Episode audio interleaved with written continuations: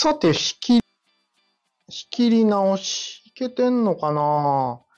どうも音が聞こえてないっぽいので、えー、困りましたね。これはどないでしょう、ゾウ使いさん。いけてます？聞こえます？もしもーし。あ、聞こえる。何だったんだろう？たまたまかな？ちょっと、あの、差し直したらいける。えー、めっちゃ喋ったのに。めっちゃ喋ったのに、ゾウ使いさんいつもありがとうございます。助かった。やべえ、ゾウ使いさんがいなかったら、今日は1時間無音でただただ独り言を垂れ流す回になってた。あぶね。ハムレさんありがとうございます。ハムレさん聞こえます？この声。なんかね、さっき聞こえなかったみたいで。ちょっとなんかわかんない。いつもは iPad にマイクを挿してやってるんですけど、今日はスマホにマイクを挿してやってるので、あ、聞こえますよ。なので、まあちょっと今日はこんな感じでいこうかな。じゃあ、社内改めまして、ケンチロウです。えー、おはようございます。えー、僕は今 XEDAO ってとこね、アドミン兼エンジニアとして活動をしておりまして、えー、最近は Web3、NFT、AI なんかをね、いろいろとゴニョゴニョいじっております。で、今日はスタンド FM だけです。Twitter スペースは、えー、並行ではやってないです。というのもね、ちょっと何も喋ること決めてないので、今日多分ほんまにただの雑談会になるので、えー、のんびりとスタンド FM の方だけでやっていきたいと思います。はい。平日は毎日18時からスタンド FM を中心にライブ配信をしてますので、フォローいただけると嬉しいです。はい。ということで、今日は、あれなんですよ。ずっとスタジオで作業をしてまして、ついについにですね、あの、重い腰を、ちょっと頑張らなあかんなと思って、重い腰を上げまして、AWS、Amazon Web サービスですね。これを、ついにいじり始めましたよ。鬼門の、鬼門の AWS。むずいわ。あのね、情報がやっぱりね、やっぱ AWS 触る人って、もう、なんちゅうかな、その、初心者の人はいないわけですよ。ゴリゴリ仕事でやってる人とか、もう、最前線でね、活動されてる方、ほとんどなわけですよ。なので、あの、初心者向け情報が全くないっていうね、もうちょっと優しい情報をあの世の中に展開してくれたら嬉しいんですけども、全くなくて、かつ、えーっとね、ウェブ、ウェブにあるのはやっぱマニアックな情報ばっかりなので、AI に聞いてもね、なんか、いまいち、ちょっとピントがずれた答えが返ってくるんですよね。AWS でこんなことやりたいんだけど、みたいなのが。で、それをちょこちょこ調べ、久々にこうウェブを調べながらね、やったんですけども。あ、ゾウスカイさん、AWS 何です？えっとですね、AWS、あ、シンタンさん、お疲れ様です。AWS っていうのはね、Amazon Web サービスといってですね、Amazon が提供しているクラウドのサービスですね。で、本当にいろんなことができるんですよ。あの、ウェブ関係。世の中の、例えば、なんか、僕らは Web サービスとか一般的に使ったりするじゃないですか。あれって多分ほとんど AWS の上で動いてるんですね。っていうぐらい、今全世界でナンバーワンぐらいに使われているクラウドサービスになります。たまになんか年に、年に2、3回 AWS が止まって、AWS 止まっちゃうとなんか多分 Twitter も動かないのかな ?Twitter とかなんかほとんどのサービスが止まっちゃうっていうような。もう世界を牛耳ってますね。多分 AWS がなくなると、いろんなものが頓挫してしまうっていうぐらい、もう世界のほとんどのウェブサービスは AWS の上で動いてるんですけども、まあ、っていうくらい、本当に、なんていうかな。まあ、はっきり言って素人、初心者が使うもんじゃないんですよ。どっちかというともう、ゴリゴリの、えー法人さんが使ったりするサービスでで、もちろんね、個人で使えないことはなくて、一応、頑張ったら使えるっていうのが AWS ですね。えーと、ハモリさん、教育チャンネルの需要はありそうですけど、初心者入ってこれないと、ボリュームがなさそうですね。教育チャンネルね。ターゲットがやっぱ難しいっすよね。あのー教育チャンネルではないんですけど、僕、あの、YouTube でカメラのチャンネルをずっとやってたんですけども、どっちかというと、あんまり、あの、カメラ触ったばっかりの人っていうよりは、すんごいマニアックな話ばっかりしてたんですよ。カメラの。あの、なんだろうな、ストロボの使い方から、えー、何の話したっけな難しい話をいろいろしてましたよ。ピント、被写界振動の話を中心に。えー、っとね、なん、何が難しかったかなもう忘れちゃったな。忘れちゃったんだけど、結構難しい話をしてたんですね。そしたらやっぱり、伸びなかったですね。あの、やっぱり、すごい、初心者のチャンネルっていうのは伸びやすい。ただ僕がそれやってなかったのは、おもんな、初心者講座ってあんまり思んないんで、やっても。ただただ、チャンネルの伸びとかあんまどうでもよかったんで、その、クロート向けとか自分が発信したいことね、やってたんですけど、教育チャンネルは、その辺が難しいですよね。あの、初心者向けの方が、まあ、受けはいいんですけども、そうすると、なんか、当たり障りないチャンネルになっちゃうし、マニアックなことやると、なかなか、それこそボリュームがね、ないっていうのがあるんですが、うーん、どうなんでしょうね。AWS に関しては多分ね、需要ないと思いますね、多分。そんな、あのー、ぶっちゃけね、AWS、初心者というか、最初に触るんだったら AWS よりも簡単で AWS に似たようなサービスって他にもあるんですよ。実際僕前はそれを使ってて、そっちでやってたんですけども、まあ、長期的に見たときに AWS の方がやっぱできることが多いので、ちょっと重い腰を上げてね、勉強しようかなっていう感じで始めました。で、多分ね、AWS も、あの、セキュリティのこととか、仕様が多分ガンガン変わってるんですよね。僕が見てる情報で、1000、え、ちゃちゃちゃ、2000、2018年とか7年とかの情報だと、もう古くて UI が全然違うとかがザラにありましたね。これやって、これやって、これやったらいけますよっていうのがあるんだけど、多分、もう、セキュリティ絡みのとこなんてと特に UI ごとごっさり変わってて、設定する項目が違うとか、昔はそれでいけてたけど、今はダメとか、結構ザラにあるので、なんかその、教育コンテンツとしてはちょっと資産になりにくいもちろん触ることによって本人に知識が溜まっていくと、その辺は解消できるんですけども、ちょっとね、仕様変更が多分多いような気がしますね。ブログ記事とかも、まあ、ちょこちょこあるんですよ。海外のも含めて。あるんだけど、全然あの、この、なんだっけ、このボタンを押して、えこの設定で次これのボタンを押しての、そのボタンがもうなかったり、言葉が違うなんてもう当たり前なんですよ。言葉が違うなんて当たり前に違ってて、もうボタン自体がないとか、ページ構成が全然違うとか、あ、そうそうそう。えっとね、今回、一応ね、あの、ドットインストールっていうエンジニア御用達の有料の教育コンテンツというか、こういう教育サービスがあるんですよ。プログラムを勉強するんだったら 失礼。ドットインストールか、もう一個何だったかな？プログレード。プログ、プログレードだったかな？かっていうぐらい二大巨頭のプログラム勉強サービスがあるんですけども、あ、ハクハクさんお疲れ様です。何の告知もしてないのにありがとうございます。今日はあの、のんびり会なので告知なしでダラダラ喋ってます。プログレードかドットインストールかっていうぐらい、あの、二大巨頭のプログラム初心者が動画で学べるサイトがあるんですけども、あ、プロゲート、プロゲートです。プロ、プログレードはあれだ。えっ、ー、と、カメラのメモリーカード作ってるとこだ。プログレードのメモリーカードいいですよ。プロゲートですね。プロゲート。えっ、ー、と、で、そのドットインストールの方で、ドットインストールの方最近ちょっと息子が、あの、見たいみたいなこともあって、ちょっと課金してたんですよね。息子を教えるためにちょっと課金してて。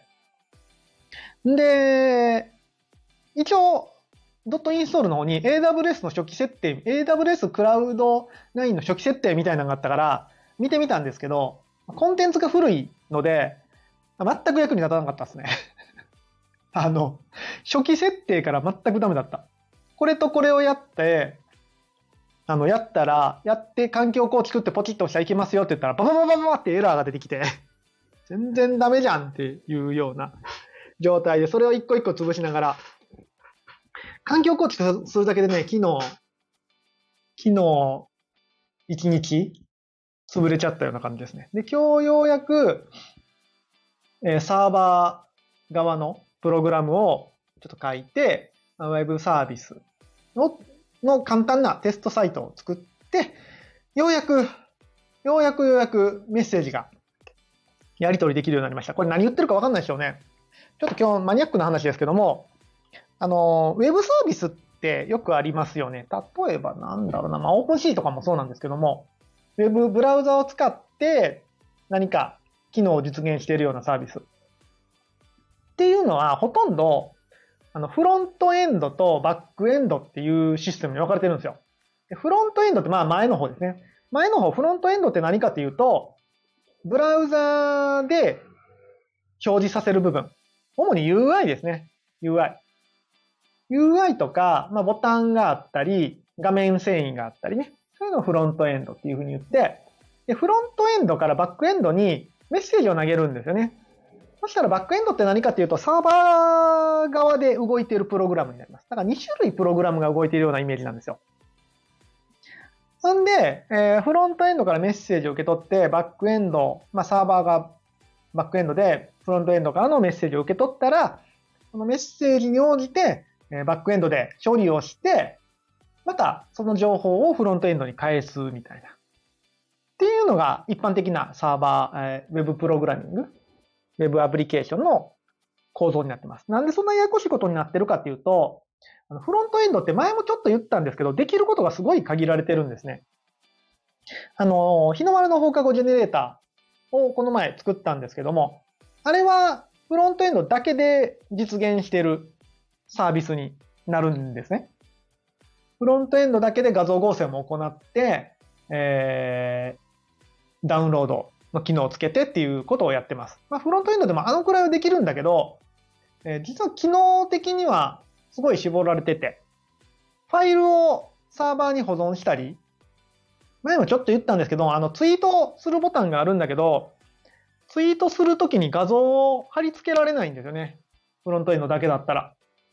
なので、一回ローカルに保存してもらって、それをツイッターの機能で貼り付けてやってもらわないと今ちょっと画像投稿ができないんですけども、あれなんでそんなことになってるかというと、フロントエンドだけで実現してるから、えー、そういう機能制限がついちゃってる状態なんですね。で、えっ、ー、と、サーバーサイド、まあ、バックエンドですね。バックエンドの、えー、プログラムっていうのは、基本的にもうやりたい放題。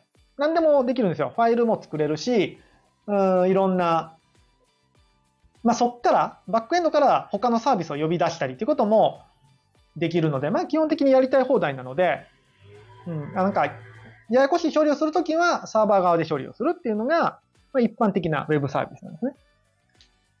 で、えー、フロントエンドは、この XENOW に入ってから結構勉強をしたので、だいぶ、まあまあ、ちょっとは作れるようになったんですよ。っていうのも、そのフロントエンドのアプリケーションってミントサイトとかも実はフロントエンドのアプリケーションで、あれはちょっとややこしくて、フロントエンドが、いわゆるあのミントサイトの側で、バックエンドでは、あのブロックチェーンのコントラクトが動いてるっていうような感じです。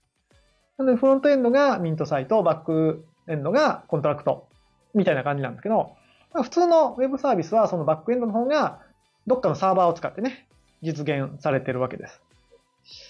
で、サーバーって言っても、なんか普通の、なんだろうな、ロリポップとか X サーバーとか普通のファイルサーバーではダメで、プログラムが動くようなサーバーが必要でして、で、話長くなりましたが、えー、一般的には AWS が使われてるっていうのが、バックエンドサービスになります。なので、まあね、AWS 使えるようになると、まあ、いろんなことができるようになるので、まあ、どっかでやりたいなと思ってたんですけども、なんせハードルが高い。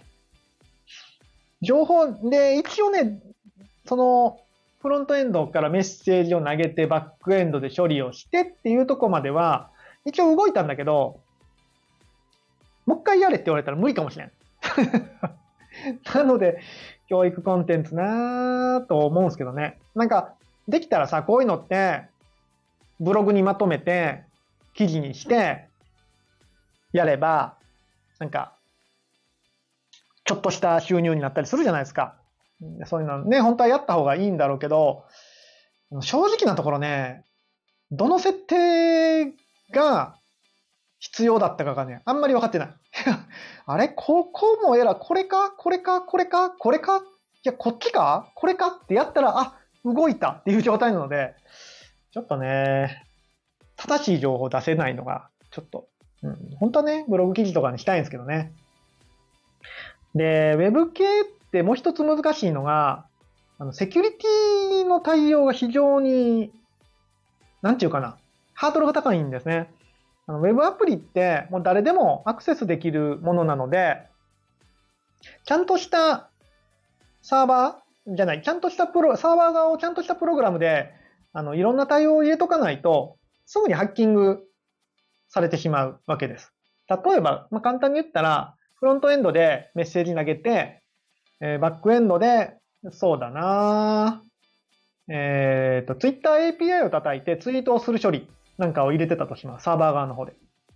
そしたら、フロントエンドのメッセージっていうのは誰でも偽装できるんですね。まあもちろん知識はいるんですけども。知識はいるんですけども、メッセージを偽装できちゃいます。なので、えー、サーバーの方、バックエンドの方はそれを受け取ったら、あ、メッセージ来たと思って、ツイートを投稿するみたいな処理が走って、まあ、悪意があるプログラムが走らせると、本人じゃなくても、ガンガンガンガン、バックエンドの処理を走らせてツイートができちゃう。みたいなことがね、できちゃうんですよね。なので、結構ね、セキュリティが、セキュリティの処理がね、サーバー側はいります。まあ、具体的に言うと、メッセージを送ってきた IP アドレスが想定しているものかとか、なんか他にもいっぱいあるみたいですね。ちょっと僕は全部は追い切れてないけど、まあ単純なところで言うとそんな感じです。IP アドレスが正しいかとか、そういうのをチェックしてチェックして、これ本人、まあ本人確認ですね。本人確認をいろいろした上で走らせないといけないとかあるんで、うん。で、そういうところでやっぱ嘘を書いちゃうと、セキュリティリスクにもなるんでね、ちょっとまあ、なかなか人にお伝えするのは難しいなって感じですね。ハモリアさん、メンテナンスも考えるとコストがかかりそうですね。そうなんですよ。もうおっしゃる通りで、そうなんですよ、本当にね。そう、詐欺がね、結局あの、まあもちろん、僕が作るシステム、そんな、なんていうかな、お金が、大量なお金が絡んだりってことは多分しないと思うので、あまりリスクが高いので、それは。そこで、まずは何を作る予定ですか？ハモリアさん。何、何作ろうかね？何作ろうかね？まだ、まだ決めてないんですけど、そんなに。なんかまあ、まずは、その日の丸の放課後ジェネレーターを、ちょっとバックエンド側で動かそうかなと思って。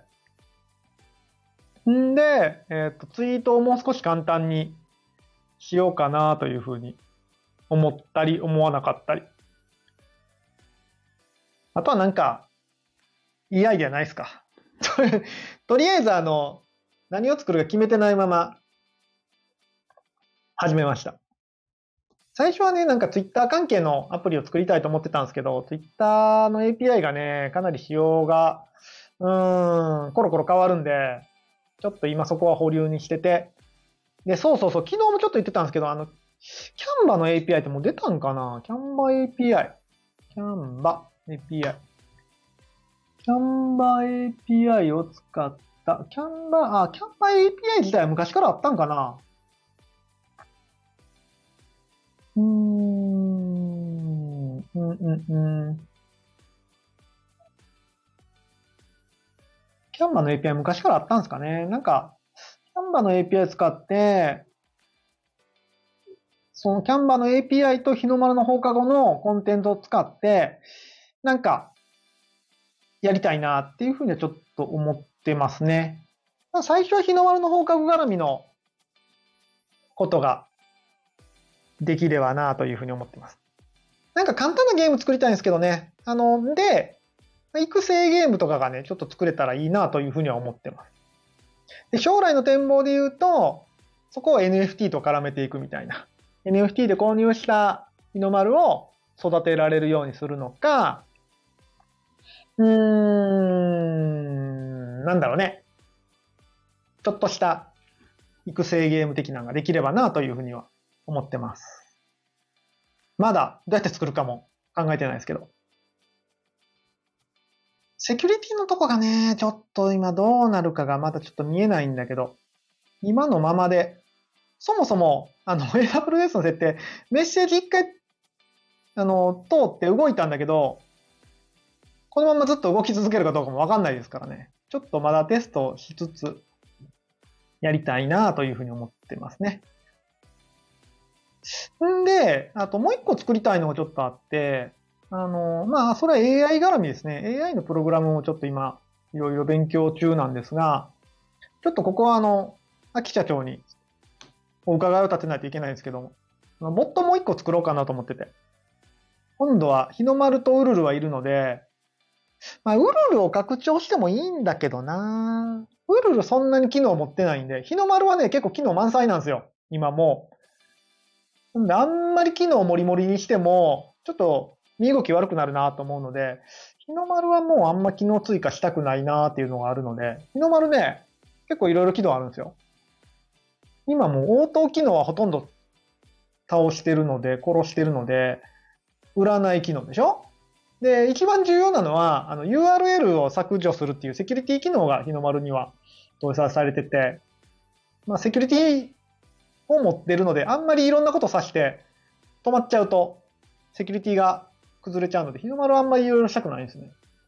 日の丸は、あれですね、あの、ランキング、各部屋の盛り上がりランキングを発表してくれたりするのもあれ日の丸が、日の丸でやってるし、あと何入れたかなそんなもんかな？で、ウルルはそんなに入れてないはず。あ、ウルルはね、ウルルは占いと、あ、あれが入れたか。MHS がどれだけ売れたか情報を定期的にツイートする、あの、つぶやいてくれるやつを入れたんだけど、今止めてますね、確か。そうそうそう。あれなんか、NFT があんまり盛り上がってない時に、あの、MHS が、あの、1日売り上げ、1個も売れないっていうことがね、なん結構あったんですよ。まあ、NFT なんで、そんなにはポコポコ売れるもんじゃないから、リリースとかじゃない限りは。なので、あの、毎日、今日は1個も売れてないっていうのをね、投稿するのは、なんかちょっと、ちょっと盛り下がるなと思って 一回止めたんですよね。ああ、ポコさん、あれないかと思ったらあった。今日はね、あのー、何も話すことをマジで決めてないので、超雑談会になるだろうなと思って、あのー、何の告知もせずに、だらだら喋ってます。何喋ろうか。何を喋ろうかね。あ、でもね、出遅れたなんですけど、さっき始めましたよ。さっきでもないか。20分ぐらいに始めましたね。ちょっと疲れてまして。あ、森谷さん、日の丸はできる子だ。そう、日の丸はね、優秀なんです。で、ウルルも一応ちょっと機能がもうあるから、なんかね、3人目のロピをね、作りたいなと思ってるんですよ。ロピは AI を絡めて、なんかちょっといろいろしてくれるような子にしたくて、ちょっと今までの作り方とは違う感じで、ロピは作りたいなと思ってるんですが、えっと、秋社長にボットを入れていいかどうかを確認しないといけないですね。最初にね、ここだけの話なんですけど、あの、最初にボットを入れるのはだいぶハードル高かったんですよ。だいぶ、まあ、僕ももちろん実績が何もない頃で、あの、エンジニアといっても何もね、まだ MHS、MHS も出してないし、プログラマーとして何者かも分かってない状態ですよ。ひょっとしたら、詐欺、詐欺かもしれない。詐欺男かもしれないっていう状態の時に、XEDAO でボット作りたいんですけどって言っても、だいぶ、だいぶハードル高かったですね。ボット入れるまでは。まずね、靴べらさんのサーバーで動作検証して、靴べらさんが動作検証して、え問題ないかもっていうのを確認してから入れさせてもらいましたね。まあ、セキュリティのね、問題があるんで、だいぶ、ね、あの、慎重になるのは正しいことなんですけど、今思えば懐かしい。そういう時期もありました。あ、クレイすっ飛ばされた。そっか。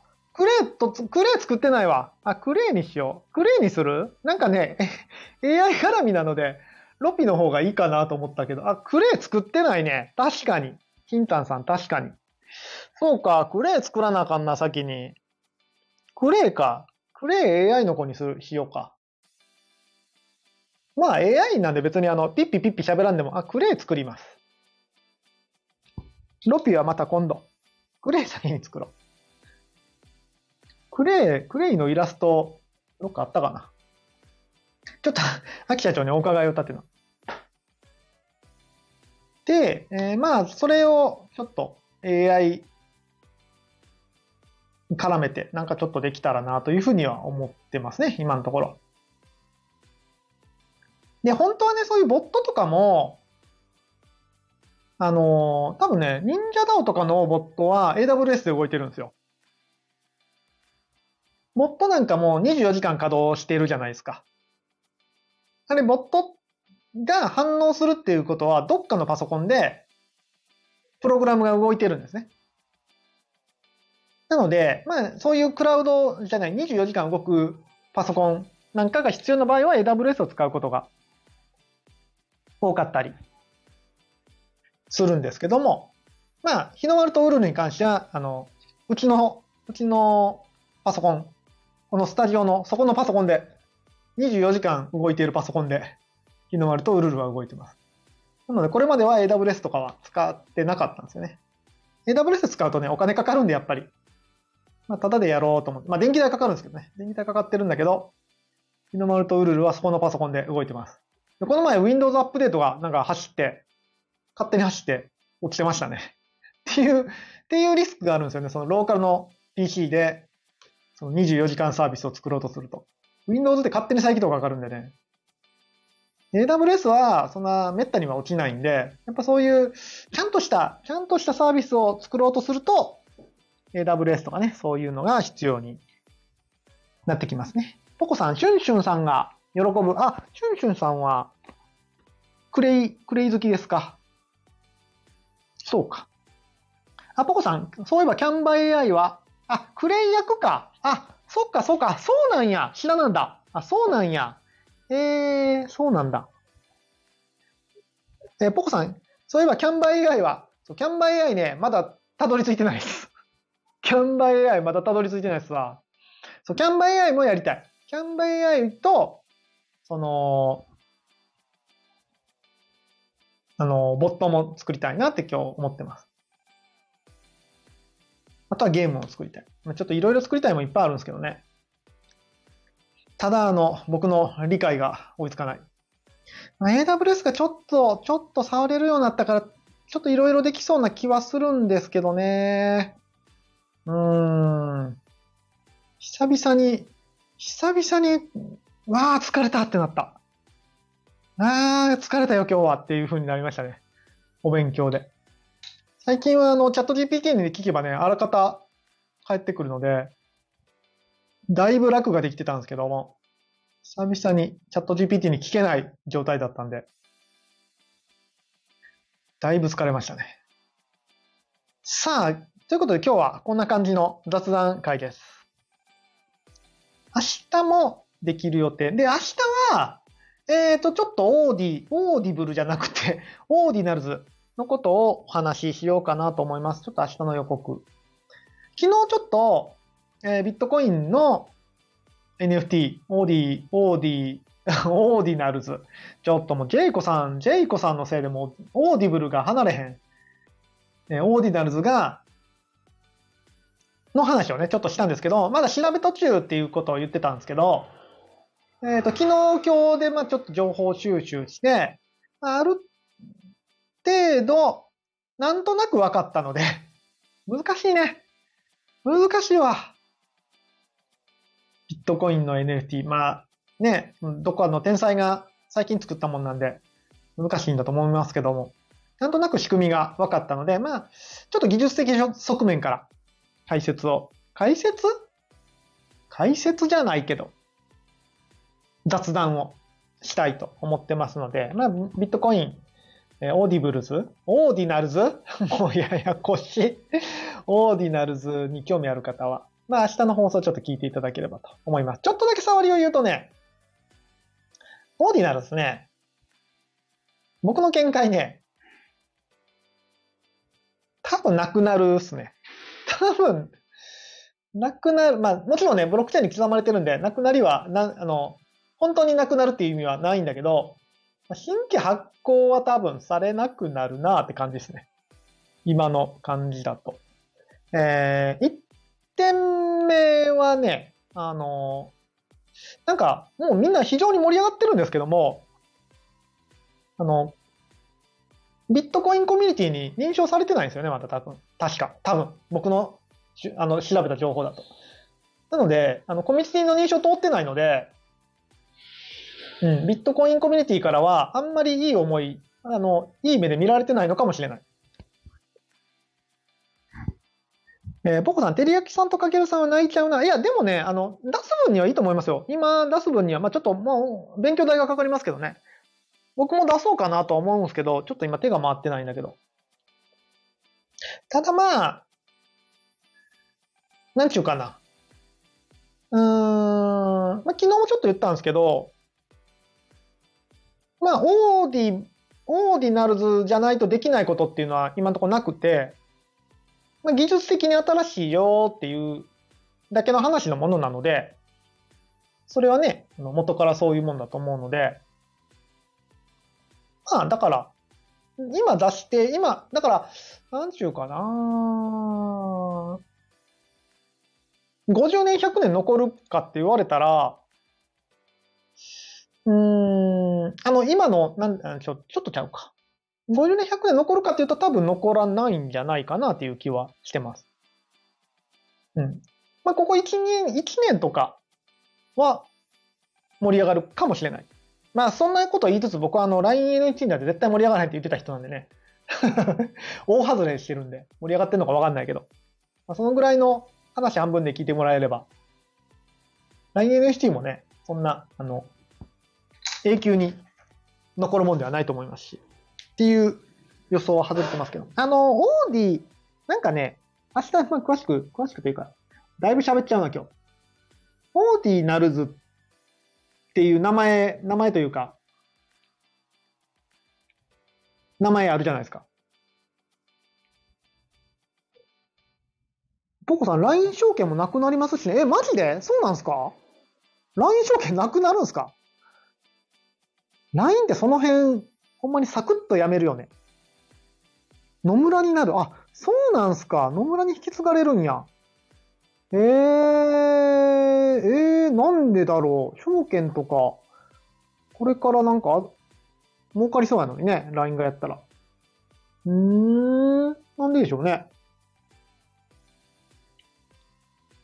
あの、オーディナルズって言葉あるじゃないですか。NF、あの、イーサリアムのチェーンにはそんなんないじゃないですか。NFT っていうだけで。イーサリアムのなんとかっていうのは NFT のことだよみたいなのはないじゃないですか。ビットコインの方だけ、ビットコインの NFT はオーディナルズみたいなのあるじゃないですか。これなんでかっていうと、オーディナルズっていう企画なんですね、あれ。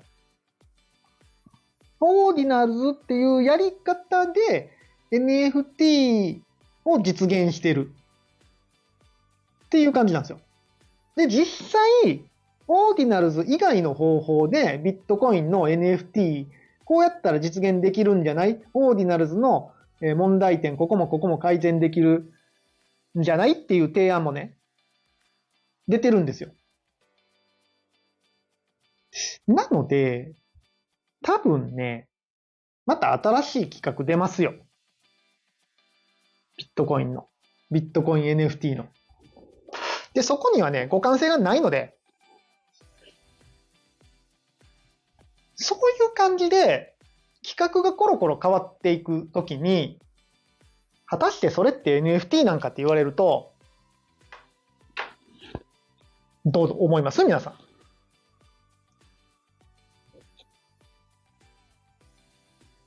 そこがね、その ERC、イーサリアムでいうとこの ERC721 とかの企画とちょっとちゃうんですよね。ERC721 っていうのはもうイーサリアムの、えー、正式な企画として通ってるので、まあ、廃れることはあってもなくなることはないんですよ。っていう、っていう、ちょっとこれね、もうちょっとうまい例え話ができた方がいいね。明日に向けて。ちょっともうちょっとわかりやすく解説できるように、えー、ちょっと今日晩ご飯お酒飲みながら考えます。思いつかなかったら難しいまま喋ります。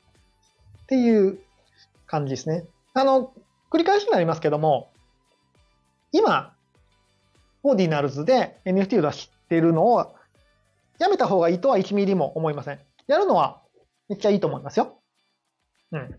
めっちゃいい、めっちゃいいと思いますし、なんていうんですかね、ブランディング的にもいいでしょうし、お勉強にもなりますし、すごくいいと思いますが、まあ、50年、100年残るかって言われると、ちょっと僕は疑問かなっていう感じですね。えー、されてサーバー維持されなくなったら、結局消えそう。あ、そうっすね。そうなんですよ。あのー、そうなんですよ。そう、森さん言われる通りで、あのー、なんちゅうかな。えっ、とね、NFT として、これまた明日言いますけどね。明日同じこと言うんで、もうあの、解散してもらっても大丈夫ですよ。NFT として見るのに、あの、システムがいるんですね。NFT をとして見るために、その NFT、ん？ブロックチェーンを解析するようなシステムがいるんですよ。で、もちろんそれってね、自分で作ることもできるんです。自分で作ることもできるんだけど、めちゃくちゃハードルが高いです。えっとね、ブロック、ブロックチェーンの全ノードっていうか、まあ、全記録、全台帳を落としてきて、えー、っと、なんとかっていうプログラムを入れたら、NFT を発行したり、その NFT を見れたりするんですね。うん。っていう、なんか、ブロックチェーンをちょっと特殊な見方をしないとダメなんですよ。うん。っていうこともあって、多分誰も使わなくなったら、そんなサーバー、それも Web アプリですよね、いわゆる。AWS で動いてるんじゃないですか？きっと。多分 AWS で動いてるんですよ、そういうのも。で、もし、あの、誰も使わなくなってきたら、そういうサーバーが止ま、メンテされなくなったら、見るのがめっちゃ大変なんですよね。自分で環境構築しないといけないと。そういう時に、価値が担保されるかって言ったら、ちょっと疑問がやっぱ残るよねっていう気はします。イーサリアムは、あのー、なんていうかな、NFT がポンとブロックチェーンのようにあるので、特にね、そんな、まあまあ、イーサスキャンがあれば全部見れるんだけど、まあわかんないけどね、どうなるか。っていう、ちょっと調べれば調べるほど、うん、これって NFT なのかなっていう気がしてきました。タモリアさん、忘れられた頃にサルベージされて、価値再燃。なんか、え映画っぽくていいっすね。太古の昔のブロックチェーンのこんなとこにこんなデータが、みたいな。そういうロマンはあるかもしれない。誰も見なくなったところに データがあるみたいなことはあるかもしれないですね。ただまあちょっと特殊っすね。あの、もともとビットコインってそんなことできるように作られてないんで、まあ、もちろんなんか特殊なことをしないと NFT になって実現できないんですけども、うん、その特殊なことをやっておりますよっていう感じですね。まあちょっと明日頑張って、もうちょっと頭が冴えてる時に説明、うまく説明できるかわかんないですけど、やってみますんで、もしよかったら明日の放送も聞いてみてください。じゃあ今日はこんくらいにしようかな。今日はマジで雑談会、AWS 頑張りましたっていう報告の雑言雑談会ですが。まあね、これで AWS ちょっと本当に使えるようになったら、ゲーム作って、いろいろ作って、どこでこれマネタイズしようかね。また、全くこのお金になる気配が全く見えないんですけど。勉強だけしてるけど。なんかないかな？サクッと、サクッと金持ちになる方法は。お金になる、お金になる未来をちょっと考えないといけないですね。なんかツイッターのサービスでも作ればね、ちょっと、ちょっとした小銭ぐらいにはなるかなと思ったんだけど、ツイッターちょっと厳しそうなんで。さあ、どうしたものか。えー、こうやったらお金になるんじゃないっていうご意見、大募集しておりますんで、コメント欄でいただければと思います。じゃあ、今日はこんくらいにしましょうか。明日も、明日は木曜日、今日水曜日早いな、一週間が。こう、スタジオでプログラミングしてるとね、すげえ一日が早いです。あっという間に終わる。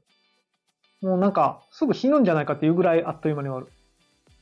あ、なんか見積もり依頼が来てるな。一件返してからんじゃないと。あ、熊井さん、お疲れ様です。クマン、クマンダーが、クマンダーが来たよ。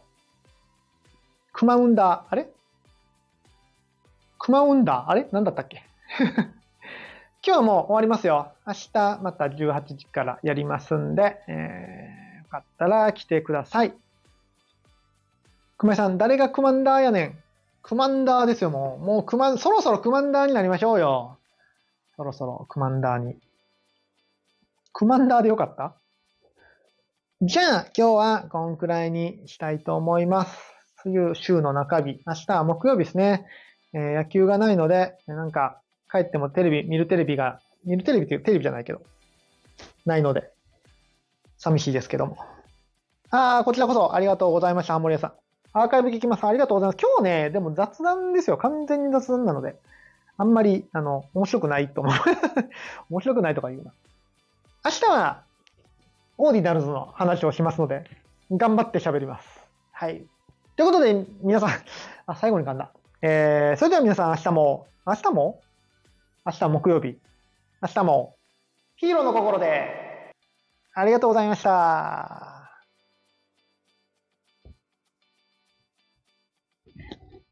お腹減りましたね。ちょっともうちょっと、もうちょっと仕事やってから帰るな。今日プログラムばっかりやってたんでね、あの、仕事全くやってないんで、ちょっと最後、仕事だけやって帰ろう。あー、スプラの配信もやりたいんですよね。スプラの配信ちょっと今日はできないな。スプラちょっと今スランプなんで、またやります。